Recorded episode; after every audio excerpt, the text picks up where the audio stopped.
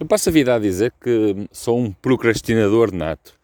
E certa parte eu, eu sou. Acontece é que isso é o reflexo de um problema, chamemos-lhe um problema cognitivo, em que eu tenho mesmo muita dificuldade em concentrar-me. Um, se eu fosse um miúdo de 5 anos hoje em dia e a minha mãe me levasse ao médico, eu andava encharcado de ritalinas e por aí fora, por causa da, da concentração, por causa de distúrbios de, de atenção. Acontece também que eu, com o tempo, aprendi a lidar com essa, com essa minha dificuldade, com esse meu handicap, mas como em qualquer outra coisa, hum, uma, dificuldade pode ser também uma oportunidade. E há momentos em que eu consigo, uh, efetivamente, focar-me de, de forma tal, onde eu consigo executar qualquer tarefa com um grau de concentração muito superior, uh, eu acredito a qualquer outra pessoa. É, passo a vida a dizer que isto não é um problema, isto na verdade é um superpoder que eu tenho. Um, só que conseguir entrar nesse modo de transe, nessa, nessa coisa, é, é extremamente difícil e chega até a ser, uh, digamos que de alguma forma, doloroso. Uh, não, não é fácil. Eu sei que depois de conseguir entrar nisso, fico ali num, num canal de, do tempo, num, num, túnel, onde sou extremamente produtivo, consigo fazer coisas que nem eu próprio acredito que consigo fazer. Ou seja, no final, eu olho para aquilo e digo: não, isto não fui eu que fiz, foi outra pessoa qualquer, porque isto está, não, não vou dizer perfeito, mas isto está muito acima da média.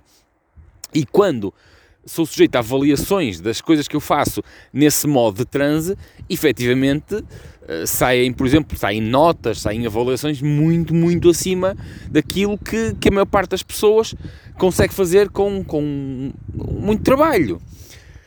O problema, voltando atrás no tempo, é conseguir meter-me a mim próprio nesse modo de transe, porque é um processo moroso, doloroso e difícil, porque eu tenho que conseguir abstrair-me, entrar naquele túnel e conseguir fazer as coisas.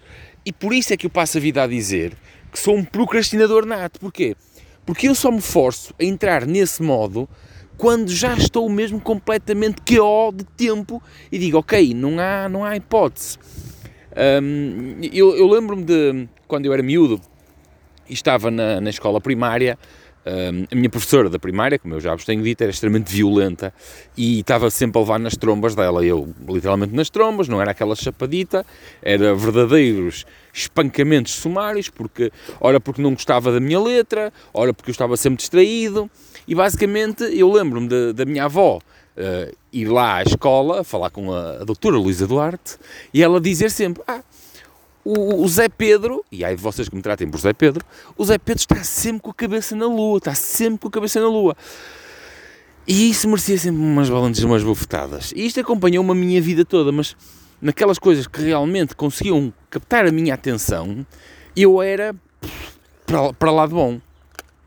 O problema passa também aqui uma questão de ensino, é que hoje enchemos as crianças de ritalinas e outras merdas, uh, porque consideramos que isso seja uma deficiência, quando eu passo a vida a dizer não é uma deficiência, é um superpoder, é preciso compreendermos.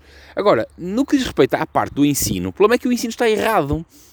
Errado na perspectiva de que nós hoje sabemos que as pessoas aprendem todas de maneiras diferentes, mas continuamos a querer ensiná-las da mesma forma e a esperar exatamente os mesmos resultados de todos, o que está errado. Mas eu também compreendo a complexidade de nós educarmos toda a gente ao ritmo que a pessoa uh, precisa.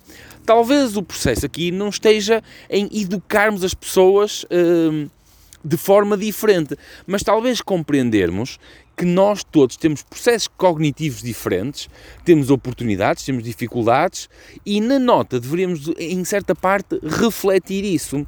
Há pouco tempo falava com um amigo sobre a parte da educação e quando eu digo a parte da educação não estou a falar a parte escolar, estou a parte da educação dos pais.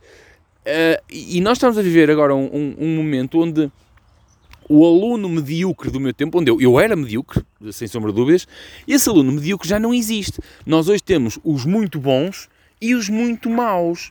E isso também, em parte, é porque não estamos a compreender ou não estamos a exigir das pessoas qualquer tipo de resultado.